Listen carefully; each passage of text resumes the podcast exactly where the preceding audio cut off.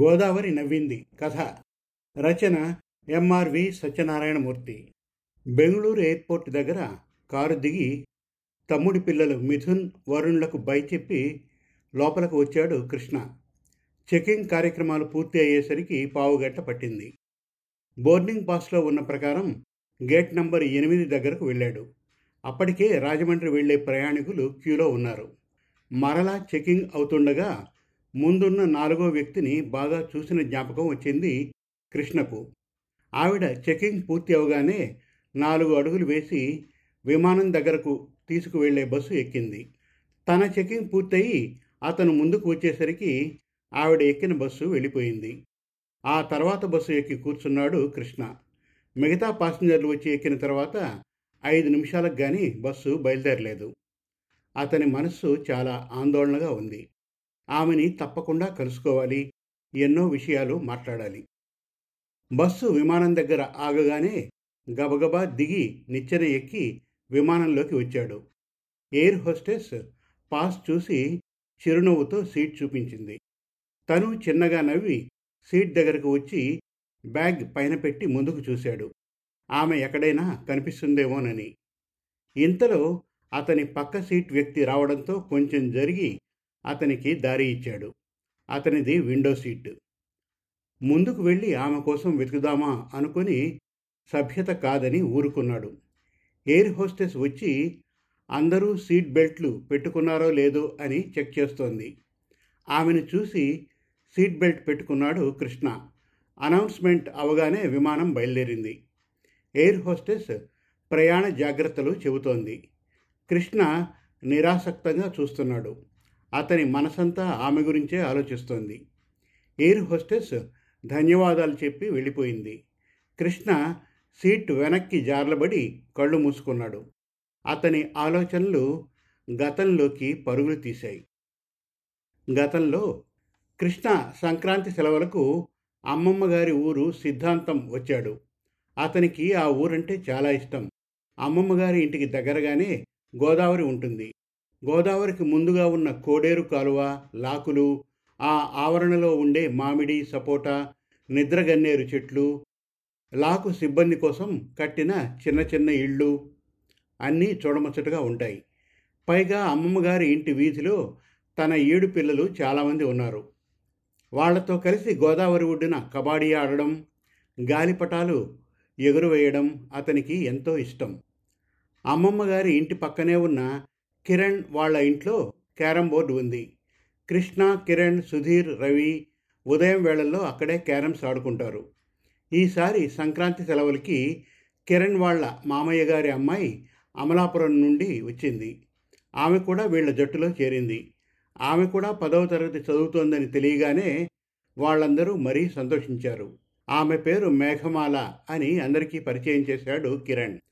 ముందుగా కిరణ్, మేఘ ఒక జట్టుగా, కృష్ణ, రవి ఇంకో జట్టుగా క్యారమ్స్ ఆడారు. కిరణ్ జట్టు ఓడిపోయింది, కృష్ణ జట్టు నెగ్గింది. మేఘమాలకి చిన్నతనం అనిపించింది. కృష్ణ ఆడే విధానం ఆమెకి బాగా నచ్చింది. బావా, ఈసారి నేను, కృష్ణ ఒక జట్టుగా ఉంటాం, నువ్వు, రవి ఇంకో జట్టుగా ఆడదాం అంది మేఘమాల. అలాగే అన్నాడు కిరణ్.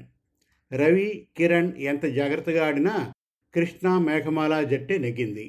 హే, నేను నెగ్గాను అంటూ చప్పట్లు కొట్టి థ్యాంక్ యూ కృష్ణ అని కృష్ణకి షేక్ హ్యాండ్ ఇచ్చింది మేఘమాల.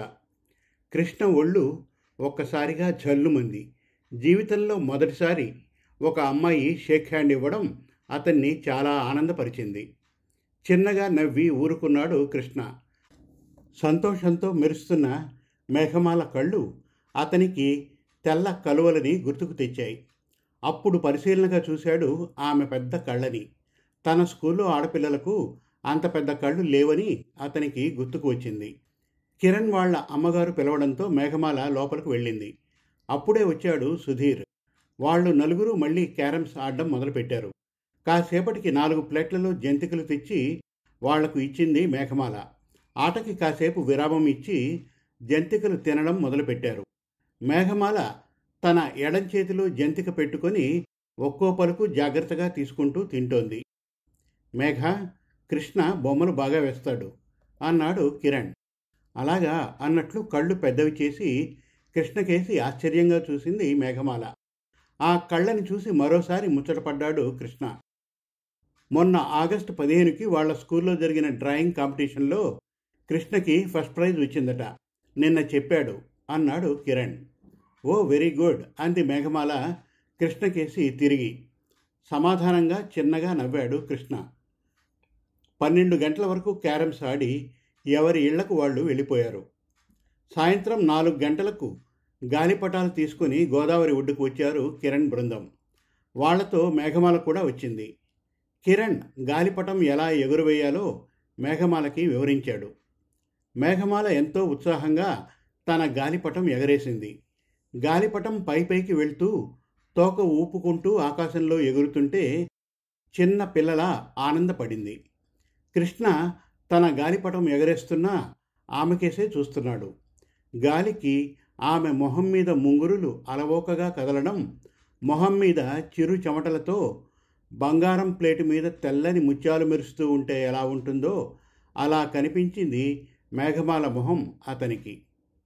ఒరే కృష్ణ, నీ గాలిపటం పల్టీలు కొడుతుంటే చూడవేంటి అని రవి ప్రశ్నించడంతో తన చూపు మరల్చుకొని తన గాలిపటాన్ని సరియైన మార్గంలోకి తీసుకువచ్చాడు. 1 గంట గడిచాక అందరూ గోదావరి రేవులో ఉన్న పెద్ద రావి చెట్టు కింద కూర్చున్నారు. నెమ్మదిగా చీకటి పడుతోంది. లంకలో మేతకి తీసుకువెళ్లిన పశువుల్ని గోదావరిలో దింపి అవి ఈదుకొని వస్తూ ఉంటే రైతులు వాటి వెనకే ఈదుకుంటూ వస్తున్నారు. లంకలో కూలి పనికి వెళ్ళిన వారు నావ ఎక్కి తిరిగి సిద్ధాంతం రేవుకి వస్తున్నారు. వాళ్ళందరినీ పరిశీలనగా చూసింది మేఘమాల. పల్లె జీవనం ఎంత అందంగా మనోహరంగా ఉంది అని అనుకుంది.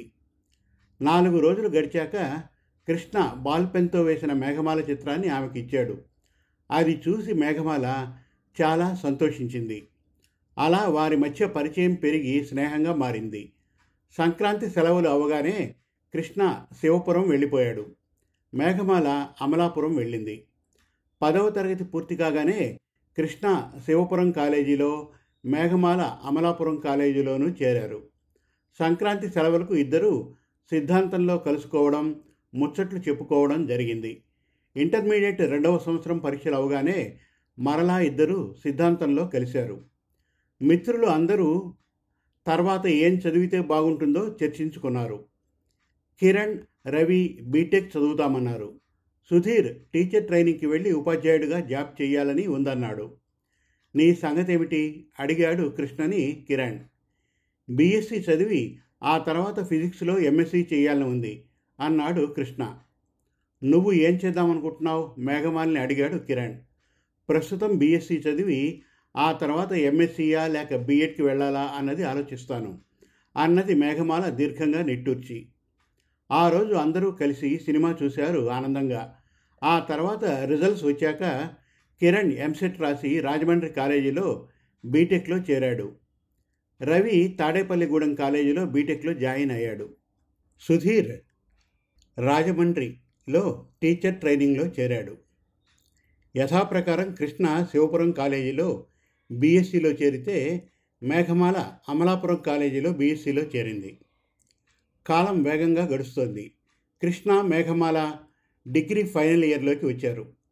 సుధీర్ టీచర్ ట్రైనింగ్ పూర్తి చేసుకొని జిల్లా పరిషత్ సెలక్షన్స్ కోసం చూస్తున్నాడు. కిరణ్ రవి బీటెక్ చదువులతో చాలా బిజీగా ఉన్నారు.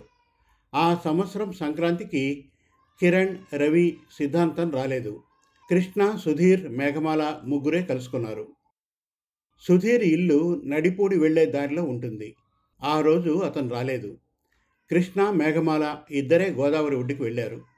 సాయంకాలం ఒక్కో పడవ జనాలతో లంకల నుంచి వస్తోంది. ఇద్దరూ కబుర్లలో ఉండగానే చీకటి పడింది. కృష్ణ, నువ్వెప్పుడైనా వెన్నెల్లో గోదావరిలో పడవలో వెళ్ళావా? చాలా బాగుంటుందని అంటారు అడిగింది మేఘమాల కృష్ణని. ఆమె ప్రశ్నకి ఆశ్చర్యపోయాడు కృష్ణ. ఆమె గోదావరిలోని నీళ్లకేసే చూస్తోంది.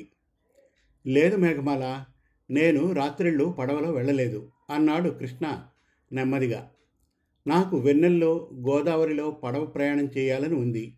మా కిరణ్ కూడా లేడు అని ఒక్క క్షణం ఆగి, మనిద్దరం వెళ్దాం, నువ్వు ప్లాన్ చేయగలవా ఆశగా అడిగింది మేఘమాల. ఆమె అలా అడిగేసరికి కాదనలేకపోయాడు కృష్ణ. 2 నిమిషాలు ఆలోచించాడు. రేపే పౌర్ణమి, రేపు గోదావరి చాలా బాగుంటుంది, తప్పకుండా వెళ్ళాలి. మేఘమాల అడిగిన చిన్న కోర్కెని తను తీర్చాలని గట్టిగా నిశ్చయించుకున్నాడు. అయితే ఇద్దరూ కలిసి రాత్రివేళ పడవలో తిరుగుతామంటే పెద్దవాళ్ళు ఒప్పుకోరు. గుడి దగ్గర ప్రోగ్రాంలు జరుగుతున్నాయి, వాటికి వెళ్తున్నామని చెప్పి ఇంటి దగ్గర నుండి బయటపడాలి. తన మనసులోని మాట మేఘమాలకి చెప్పాడు కృష్ణ. వెంటనే ఆనందంగా ఒప్పుకుంది మేఘమాల. గోదావరి ఒడ్డున ఉన్న వీధి లైట్ కాంతి ఆమె మొహం మీద పడి సంతోషంగా వెలిగిపోతున్న మేఘమాల మొహం మరింత అందంగా ఉంది. ఆ రోజు గుడి దగ్గర హరికథ ఉంది, అక్కడికి వెళ్తున్నామని చెప్పి ఇద్దరూ బయటకు వచ్చారు. హరికథ దగ్గర కొద్దిసేపు ఉండి తర్వాత నెమ్మదిగా గోదావరి ఒడ్డుకు వెళ్ళారు ఇద్దరు. కృష్ణ అప్పటికే మాట్లాడి ఉంచిన పడవ దగ్గరకు వెళ్ళి పడవ ఎక్కారు. 1 పావుగంట సేపు పడవలో గోదావరి మీద తిరిగారు. పైన వెన్నెల గోదావరి నీళ్లలో పడి కొత్త అందాలు విరజిమ్ముతోంది. నిండు చంద్రుడు మెలమెలా మెరిసిపోతున్నాడు. గోదావరి నీళ్ల మించి వస్తున్న చల్లని గాలి ఇద్దరి మేలుల్ని స్పృశించి ఒక వింత హాయిని కలిగించింది. ఎగువకు వెళ్ళిన పడవ తిరిగి సిద్ధాంతం వైపు మరలింది. కృష్ణ, గోదావరి అవతల ఒడ్డున కాసేపు కూర్చుందామా అడిగింది మేఘమాల. అలాగే అని పడవవాడితో అవతలి ఒడ్డుకి పోనిమ్మని చెప్పాడు. 5 నిమిషాల్లో పడవ గోదావరి అవతల ఒడ్డున ఆగింది. ముందు కృష్ణ దిగి మేఘమాలకి చేయి అందించి ఆమె దిగడానికి సాయం చేశాడు. 1 పావుగంటలో వచ్చేస్తాం, ఇక్కడే ఉండు అని పడవవాడికి చెప్పి ఇద్దరూ ఇసుకలో నడుచుకుంటూ వెళ్ళారు. ఒకచోట ఆగి వెలుగుతున్న దీపాలు, గోదావరి వంతెన మీద నుంచి వెళ్తున్న వాహనాల ఒడ్డున ఉన్న కేదారేశ్వరస్వామి గుడి శిఖరం మీద లైట్, గోదావరి దిగువన ఉన్న గ్రామం ఒడ్డున ఉన్న లైట్ వెలుగు. ఓ, చాలా అద్భుతంగా ఉంది కదా కృష్ణ అంది మేఘమాల ఎంతో ఆనందంగా. అవును, చాలా బాగుంది మేఘమాల అన్నాడు మనస్ఫూర్తిగా. అతని మనస్సు చాలా ఉద్విగ్నంగా ఉంది.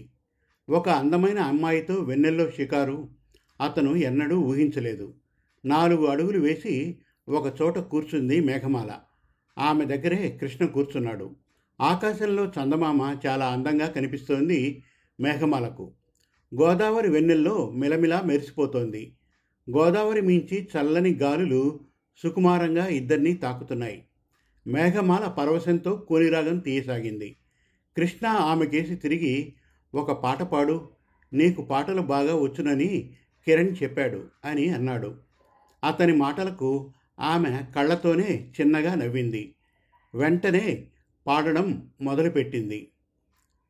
పాట పాడుమా కృష్ణ, పలుకు తేనెలులుకు నటులా మాటలాడుమా ముకుంద అంటూ పాట పాడింది. కృష్ణ ఆమె గొంతులోని మాధుర్యానికి ఆశ్చర్యపోయి ఆమెకేసి అలా చూస్తుండిపోయాడు. ఆర్మోట్పు కన్నులతో తాదాత్మ్యంతో మేఘమాల అలా పాడుతూ ఉంటే గోదావరి గాలి కూడా సున్నితంగా కదులుతూ ఆమెకి వింజామర వీస్తున్నట్టుగా తోచింది కృష్ణకి. 5 నిమిషాలకి ఆమె పాట పూర్తి చేసింది. కృష్ణ చప్పట్లు కొట్టి ఆమెని అభినందించాడు. లలిత గీతం కూడా ఇంత మధురంగా ఉంటుందని నాకు ఈరోజే తెలిసింది. నువ్వు చాలా అదృష్టవంతురాలివి మేఘమాల, భగవంతుడు నీకు చాలా మంచి కంఠాన్నిచ్చాడు అన్నాడు కృష్ణ. నాకు యమునా తీరంలో కృష్ణుడి మీద పాట పాడాలని ఎప్పటి నుంచో కోరిక, అది ఎప్పటికి తీరుతుందో. అయినా గోదావరి తీరంలో పౌర్ణమి రోజున నిండు వెన్నెల్లో తనివి తీరా పాట పాడే అదృష్టం నువ్వు నాకు కలిగించావు. నాకు చాలా చాలా ఆనందంగా ఉంది కృష్ణ, నీ మేలు నేను ఎన్నడూ మర్చిపోలేను. థ్యాంక్ యూ కృష్ణ అని ఆనందంగా అతని చేతిని తన చేతిలోకి తీసుకుని కృతజ్ఞతలు తెలిపింది మేఘమాల. చల్లని వెన్నెలలో వెచ్చని ఆమె కరస్పర్శ అతన్ని ఒక్క క్షణం వివసుణ్ణి చేసింది. ఆమెకేసి ఆరాధనగా చూశాడు. నువ్వంటే నాకు చాలా ఇష్టం మేఘమాల అని చెప్పాలనుకున్నాడు. కానీ ఆ మాటలు గొంతు దాటి రాలేదు. 10 నిమిషాలు అక్కడే కూర్చుని ఎన్నో కబుర్లు చెప్పుకున్నారు. మేఘమాలే ముందుగా లేచింది. హరికథ పూర్తి అయ్యేలోగా గుడి దగ్గరకు వెళ్ళిపోవాలని గుర్తుకు వచ్చింది.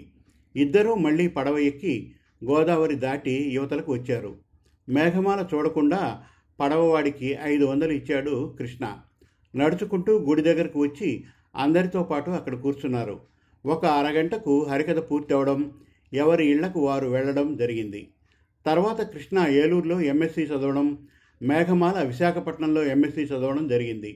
పరీక్షలు అయ్యాక సిద్ధాంతం వెళ్ళినప్పుడు కిరణ్ చెప్పాడు మేఘమాలకి పెళ్లి అయిపోయిందని, భర్తతో బెంగళూరు వెళ్ళిపోయిందని. మేఘమాల నాన్నగారికి ఒంట్లో బాగుండకపోవడం వలన అర్జెంటుగా ఆమెకు పెళ్లి చేశారని చెప్పాడు. 4 రోజులు ఉందామని వచ్చినవాడు ఆ రోజు సాయంత్రమే బయలుదేరి శివపురం వచ్చేశాడు కృష్ణ. ఇన్ని సంవత్సరాల తర్వాత ఇప్పుడు కనిపించింది మేఘమాల. అతని ఆలోచనలు ముగిసేసరికి రాజమండ్రి ఎయిర్పోర్ట్ వచ్చింది. విమానం దిగి లగేజ్ పికప్ దగ్గర నించున్నాడు కృష్ణ. తన బ్యాగ్ తీసుకున్నాడు, కొంచెం పక్కగా నిలబడ్డాడు. ప్రయాణికులు ఎవరి లగేజ్ వారు తీసుకుని వెళ్తున్నారు. అప్పుడు కొద్ది దూరంలో కనిపించింది మేఘమాల. 2 నిమిషాలు ఆగి తన బ్యాగ్ తీసుకొని వస్తుండగా పలకరించాడు కృష్ణ. మీరు మేఘమాల కదూ అని. ఒకసారి తల పైకెత్తి చూసి ఎవరా అని ఆలోచించసాగింది. నేనండి, కృష్ణని, కిరణ్ ఫ్రెండ్ని అన్నాడు చిన్నగా నవ్వుతూ. అప్పుడు గుర్తుకు వచ్చింది ఆమెకి అతను ఎవరో. తను చిన్నగా నవ్వింది. మీరు చాలా మారిపోయారు అంది మేఘమాల. ఆమె మాటలకు అతను చిన్నగా నవ్వాడు. కుడి చేత్తో బట్టతలని తడుముకున్నాడు. ఇన్షర్ట్ చేసుకున్న బయటకు కనిపిస్తున్న చిరు బొజ్జని చూసి అవును కదూ, 30 ఏళ్ల క్రితం ఉన్న రూపం ఎక్కడా, ఈ రూపం ఎక్కడా, చాలా మారాను అని సమాధానపరుచుకున్నాడు. ఇద్దరూ ఎయిర్పోర్ట్ బయటకు వచ్చారు. మీరు అమలాపురమేనా వెళ్ళడం అడిగాడు కృష్ణ. అవునండి, అమ్మకి ఒంట్లో బాగుండలేదట, చూడ్డానికి వచ్చాను అంది మేఘమాల. మిమ్మల్ని అమలాపురంలో దించి నేను మా ఊరు వెళ్తాను అని ట్యాక్సీ పిలిచి ఆమె బ్యాగ్ కూడా అందులో పెట్టాడు కృష్ణ. 1 గంట గడిచేసరికి అమలాపురం వచ్చింది. మేఘమాలని వాళ్ళ ఇంటి దగ్గర దింపి వాళ్ళ అమ్మగారిని ఒకసారి పలకరించి శివపురం వచ్చాడు కృష్ణ. మర్నాడు కిరణ్కి ఫోన్ చేసి చెప్పాడు మేఘమాల కనిపించిందని. కిరణ్ 1 నిమిషం మౌనం వహించాడు. తర్వాత చెప్పడం మొదలుపెట్టాడు. కృష్ణ, మేఘమాల జీవితం చాలా విషాదంగా మారిపోయింది. వాళ్ళ నాన్నగారికి ఒంట్లో బాగుండలేదని మేఘమాలని చక్రవర్తికి ఇచ్చి పెళ్లి చేశారు. వాళ్ళకి 1 అమ్మాయి కూడా పుట్టింది. గత సంవత్సరమే ఆమెకి పెళ్లి చేశారు. మేఘమాలకి తరచూ అనారోగ్యం కలగడం, టెస్ట్ చేయిస్తే క్యాన్సర్ అని తేలింది. కొద్దిపాటి వైద్యం చేయించి మేఘమాలకు విడాకులు ఇచ్చేశాడు చక్రవర్తి. కూతురు కూడా తన వద్దకు రావద్దని చెప్పింది. బెంగళూరులో ఫ్రెండ్ ఇంట్లో ఉండి ట్రీట్మెంట్ తీసుకుంటోంది మేఘమాల. మా అత్తయ్యకి ఒంట్లో బాగుండడం లేదని చూడ్డానికి అమలాపురం వచ్చిందన్నమాట బాధగా చెప్పాడు కిరణ్. అతను చెప్పిన మాటలు వినగానే కృష్ణ మెదడు మొద్దుబారిపోయింది. ఇదేమిటి, మేఘమాల జీవితం ఇలా మారిపోయింది? అందుకేనేమో వాళ్ళ ఫ్యామిలీ గురించి అడిగితే పొడి పొడిగా చెప్పింది. తన కష్టం చెప్పడానికి ఇష్టపడలేదన్న విషయం అతనికి అర్థమైంది. ఆ రాత్రంతా కృష్ణ ఆలోచిస్తూనే ఉన్నాడు. సిద్ధాంతంలో కిరణ్ ఇంట్లో మేఘమాలతో క్యారమ్స్ ఆడడం, మేఘమాలతో ఉన్న తన జ్ఞాపకాల్ని గుర్తు చేసుకున్నాడు కృష్ణ. ఆ రోజు గోదావరి ఒడ్డున ఎంత ఆనందంగా గడిపింది, ఎంత హుషారుగా ఉంది, ఆమె అద్భుతంగా పాడితే తను ఎంత పొంగిపోయాడు, ఆమె అంత అదృష్టవంతురాలు ఇంకొకరు ఉండరు అని భావించాడు. కానీ ఇలా జరిగిందేమిటి? సుఖ సంతోషాలతో సాగవలసిన ఆమె జీవన నౌక ఇలా సుడిగుండాలలో పయనిస్తోందేమిటి? తను ఎంతో అభిమానించే మేఘమాలకి తను ఏం చేయలేడా? ఎలా? ఆమె సమస్యకి పరిష్కారం ఏమిటి? తెల్లవార్లు ఆలోచిస్తూనే ఉన్నాడు కృష్ణ. సమస్య పరిష్కారం సంగతి ఎలా ఉన్నా ఆమెకి ధైర్యం చెప్పాలి, నేనున్నానని భరోసా ఇవ్వాలి. అవును, అదే తన తక్షణ కర్తవ్యం అన్న నిర్ణయానికి వచ్చాడు. ఉదయమే లేచి అమలాపురం వెళ్ళాడు కృష్ణ. అతని రాకని చూసి ఆశ్చర్యపోయింది మేఘమాల. రా కృష్ణ, ఇంత పొద్దున్నే వచ్చావేమిటి అడిగింది మేఘమాల. లోపలి గదిలోకి వెళ్ళి వాళ్ళ అమ్మగారిని చూసి వచ్చి హాల్లో కూర్చున్నాడు. ఆమె కేసు చూసి రాత్రి కిరణ్తో మాట్లాడాను, నీ గురించి అన్ని విషయాలు చెప్పాడు. నా దగ్గర ఎందుకు దాచావు ఇవన్నీ, నన్ను పరాయివాడిగానే చూస్తున్నావా అన్నాడు ఆవేదనగా. అనుకోకుండా అతని కళ్ళలో నీళ్లు గిర్రున తిరిగాయి. కర్చీఫ్తో కళ్ళు తుడుచుకున్నాడు. మౌనంగా తల దించుకుంది మేఘమాల. నా బాధ నేనే పడాలి కానీ ఇంకొకరిని ఇబ్బంది పెట్టకూడదని అనుకున్నాను, అంతే అంతకంటే ఏం లేదు అంది తేలిగ్గా నవ్వుతూ. కానీ ఆమె నవ్వులో జీవం లేదని గ్రహించాడు కృష్ణ. కాఫీ తెస్తానని లోపలికి వెళ్ళింది. వెంటనే తన ఫ్రెండ్ శ్రీకాంత్కి ఫోన్ చేసి చాలా విషయాలు చెప్పాడు. మేఘమాల కాఫీ తేవడం చూసి ఫోన్ కట్ చేశాడు. కృష్ణకి ఒక కప్పు ఇచ్చి తను పాలు తాగుతూ, అవును, నిన్న ప్రయాణంలో నీ ఫ్యామిలీ గురించి ఏం చెప్పలేదు, మీ శ్రీమతి ఏం చేస్తారు, పిల్లలు ఎంతమంది ఆసక్తిగా అడిగింది మేఘమాల. నాకు ఫ్యామిలీ లేదు, నేను సింగిల్ అన్నాడు కృష్ణ. అంటే అడిగింది విస్మయంగా. నేను పెళ్లి చేసుకోలేదు మేఘమాల అన్నాడు కాఫీ కప్పు టీపాయ్ మీద పెట్టి. అతని కేసి మరింత ఆశ్చర్యంగా చూసింది. అలా అతని కేసి చూస్తుండగా ఆమెకి సమాధానం దొరికింది. వెంటనే దీర్ఘంగా నిట్టూర్చింది. టాపిక్ మార్చాలని సిద్ధాంతంలోని ఫ్రెండ్స్ గురించి మాట్లాడింది. పొడి పొడిగా సమాధానం చెప్పాడు. అతని దృష్టంతా శ్రీకాంత్కి అప్పజెప్పిన పని మీదే ఉంది. మేఘమాల, నీకు నేనున్నాను, నీకోసం ఏం చేయడానికైనా సిద్ధం.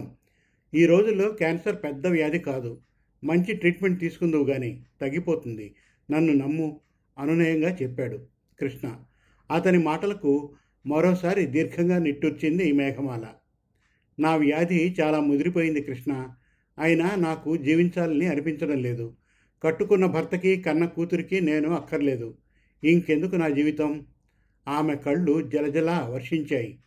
అది చూసి కృష్ణ చెలించిపోయాడు. Control Meghamala, control. అది గతించిన గతం, దాన్ని పదే పదే గుర్తుకు తెచ్చుకొని బాధపడి నీ ఆరోగ్యం పాడు చేసుకోకు. ఇప్పటి నుంచి ఇది నీ జీవితం అనుకో. నీకు ఎలా ఆలోచిస్తే నీ మనసుకి ప్రశాంతంగా ఉంటుందో ఆ రకంగా ఆలోచించడం మొదలుపెట్టు అన్నాడు శాంతంగా. ఆమె చీర చెంగుతో కళ్ళు తుడుచుకుంది. 2 నిమిషాలు ఇద్దరి మధ్య మౌనం చోటు చేసుకుంది. కృష్ణ, నేను ఇక్కడికి వచ్చింది 2 పనుల కోసం. ఒకటి అమ్మని చూడాలని, రెండోది మళ్ళీ సిద్ధాంతం గోదావరి చూడాలని. నా జీవన సంధ్యా సమయంలో ఈ 2 పూర్తి చేసుకోవాలని ఎంతో ఆశగా వచ్చాను అంది మేఘమాల. అలాగే రేపే నేను సిద్ధాంతం వెళ్ళి ఆ ఏర్పాట్లు చూస్తాను, నువ్వు కూడా సాయంత్రానికి వచ్చేయి అని అన్నాడు కృష్ణ. అలాగే అంది మేఘమాల. మర్నాడు సాయంత్రం సిద్ధాంతం కిరణ్ వాళ్ళ ఇంటికి వచ్చింది మేఘమాల. కృష్ణ కూడా వాళ్ళ అమ్మమ్మ గారింటికి వచ్చాడు. సాయంత్రం 7 గంటలకు శివాలయం దగ్గరకు వెళ్తామని చెప్పి ఇద్దరూ బయటకు వచ్చారు. శివాలయం ముందు భక్తులు గుంపులు గుంపులుగా ఉన్నారు. ఆ రోజు కార్తీక పౌర్ణమి. గోదావరి రేవు దగ్గర ఉన్న రావి చెట్టు చపటా మీద కాసేపు కూర్చున్నారు ఇద్దరు. తర్వాత కృష్ణ మెట్లు దిగి అంత క్రితమే మాట్లాడిన పడవవాడిని పడవ తీసుకురమ్మనమని చెప్పాడు. అతను పడవ తీసుకురాగానే ఇద్దరూ పడవ ఎక్కారు. పడవ నెమ్మదిగా వశిష్ఠవంతెన కిందుగా వెళ్ళి దొంగరావిపాళం రేవు నుండి వెనక్కి తిరిగి వచ్చింది. గతంలో వచ్చినప్పుడు వశిష్ఠ గోదావరి మీద ఒక్క వంతెనే ఉండేది. ఇప్పుడు 2వ వంతెన కూడా కట్టారు. రావులపాలెం వైపు వెళ్లే వాహనాలు పాత వంతెన మించి వెళ్తున్నాయి. రావులపాలెం నుంచి పశ్చిమ గోదావరి జిల్లా వైపు వచ్చే వాహనాలు కొత్త వంతెన మించి వస్తున్నాయి. గోదావరి మించి చల్లని గాలి వీస్తోంది. పొన్నమి చంద్రుడు వెన్నెల్ని వర్షిస్తూనే ఉన్నాడు. మేఘమాల ఆకాశం కేసి చూసింది. 30 ఏళ్ల క్రితం ఎలా ఉన్నాడో అలానే ఉన్నాడు చంద్రుడు. అదే వెన్నెల, అదే గోదావరి, అదే చల్లదనం. కానీ అప్పుడున్న ఉత్సాహం ఇప్పుడు లేదు. ఇద్దరి మనసులో అప్పుడున్న భావోద్వేగాలు ఇప్పుడు లేవు. జీవితంలో ఇద్దరూ ఎన్నో అనుభవాలు చవిచూశారు. కానీ ప్రకృతిని చూసి స్పందించే గుణం ఇద్దరిలో ఉంది. పడవ సిద్ధాంతం రేవు అవతల గట్టున ఆగింది. కృష్ణ ముందుగా పడవ దిగి మేఘమాల దిగడానికి సాయం చేశాడు. వెంటనే గతం గుర్తుకు వచ్చి మేఘమాల పెదవుల మీద చిరునవ్వు చోటు చేసుకుంది. ఇద్దరూ కొద్ది దూరం నడిచి ఇసుకలో కూర్చున్నారు. భుజాన ఉన్న చిన్న సంచిలోంచి వాటర్ బాటిల్ తీసి మంచినీళ్ళు తాగు అని మేఘమాలకి ఇచ్చాడు కృష్ణ. కొద్దిగా నీళ్లు తాగి బాటిల్ కృష్ణకి ఇచ్చింది ఆమె. కృష్ణ, మళ్ళీ మనం 30 ఏళ్ళు వెనక్కి వెళ్ళిపోతే ఎంత బాగుంటుంది. సినిమాల్లోకి మళ్ళీ ఏదైనా టైం మిషన్ దొరికితే బాగుంటుంది కదూ చిన్న పిల్లలా అడిగింది మేఘమాల. వెన్నెలలో మెరిసిపోతున్న ఆమె మొహం కేసి ఒక్క క్షణం చూసి, అవును మేఘమాల, అలా జరిగితే చాలా అద్భుతంగా ఉంటుంది అన్నాడు మనస్ఫూర్తిగా.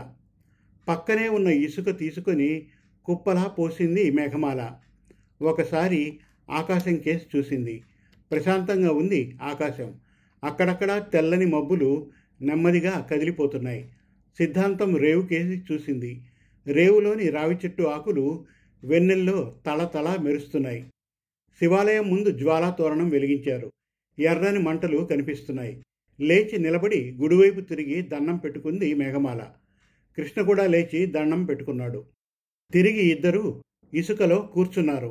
మేఘమాల మనసుకి స్వాంతన చేకూరింది గోదావరిని, వెన్నెల్ని చూడగానే. అకస్మాత్తుగా అడిగాడు కృష్ణ, మేఘమాల ఆ రోజు నువ్వు ఇక్కడ పాడిన పాట మరలా ఒకసారి పాడవా అని. అతని మాటకి ఆమె మనస్సులో సంతోష వీచికలు కదలాడాయి. ఒక్క నిమిషం చంద్రుడికేసి చూసింది, తర్వాత కృష్ణకేసి చూసింది. ఆ తర్వాత కళ్ళు మూసుకుంది. గొంతు సవరించుకొని పాడడం మొదలుపెట్టింది. పాట పాడనా కృష్ణ, పలుకు తేనె లొలుకున్నట్లు మాటలాడనా కృష్ణ అంటూ. మేఘమాల పాట అలా మధురంగా గాలిలో తేలుతూ గోదావరి మించి వెళ్ళి రావి చెట్టుని పలకరించి మరలా తమ వద్దకు వచ్చినట్లుగా అనుభూతి చెందాడు కృష్ణ. పాట పూర్తి కాగానే చప్పట్లు కొట్టి, బాగా పాడావు మేఘమాల, 30 ఏళ్ళు గడిచినా నీ గొంతులో ఆ మాధుర్యం అలాగే ఉంది అని అభినందించాడు కృష్ణ. అయితే అప్పుడు పాడిన పాటలోని సాహిత్యానికి ఇప్పుడు పాడిన పాటలోని సాహిత్యానికి తేడా గమనించాడు కృష్ణ. మేఘమాలలో ఉన్న నిరాశ కొద్దిగా మారిందని గ్రహించి ఆనందపడ్డాడు కృష్ణ. సరిగ్గా అప్పుడే అమెరికా నుంచి శ్రీకాంత్ ఫోన్ వచ్చింది. కృష్ణ, డాక్టర్ సదాశివం గారి అపాయింట్మెంట్ దొరికింది. నువ్వు మేఘమాలను తీసుకుని ఇక్కడికి రావచ్చు. నేను ఆ ఏర్పాట్లు చేస్తాను.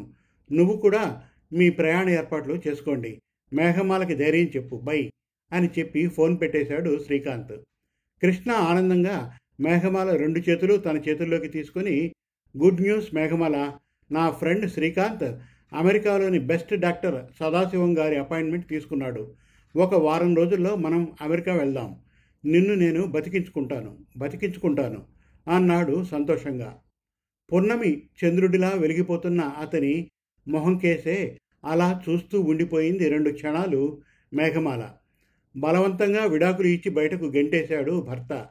తను లెక్చరర్గా ఉద్యోగం చేసి దాచుకున్న డబ్బుతో బయటపడింది. కూతురి ఇంటికి వెళ్తే, నీ రోగం మా అందరికీ అంటుకుంటుంది, అయినా నీకు చాకరీ చేయడానికి నాకు కుదరదు అని మొహం మీదే తలుపు వేసేసింది. తన ఫ్రెండ్ శ్రావణ ఇంట్లో ఉండి ట్రీట్మెంట్ తీసుకుంటుంది. కానీ తన అనారోగ్యం గురించి తెలిసిన వెంటనే రెక్కలు కట్టుకొని వాలిపోయాడు కృష్ణ. నేనున్నానని ధైర్యం చెప్పాడు. జీవితంపై ఆశ కల్పించాడు. ఎంత గొప్ప మనస్సు, ఎంత గొప్ప మనిషి. ఆమె కళ్ళు అప్రయత్నంగా నీటి చలమలయ్యాయి. తన చేతుల మీద పడిన మేఘమాల కన్నీళ్లు చూసి చలించిపోయాడు కృష్ణ. తన చేతులు తీసుకొని ఆమె కన్నీళ్లు తుడిచాడు. అతని భుజంపై వాలి ఆమె దుఃఖపడుతోంది. 2 నిమిషాలు గడిచేసరికి ఆమె భారం తగ్గింది. Thank you so much Krishna అంది మేఘమాల. ఆమె గొంతు భారంగా పలికింది. ఇది నా బాధ్యత మేఘమాల అన్నాడు కృష్ణ. ఇద్దరూ లేచి పడవ దగ్గరకు నడిచారు. అతని ఎడమ చేతిలో ఆమె కుడి చేయి ఉంది. ఇద్దరూ పడవ ఎక్కారు. నిష్కల్మషమైన వారి స్నేహానికి, ప్రేమకి పున్నమి చంద్రుడు ఆశీస్సులు అందించగా గోదావరి కూడా నిండుగా నవ్వింది. శుభం.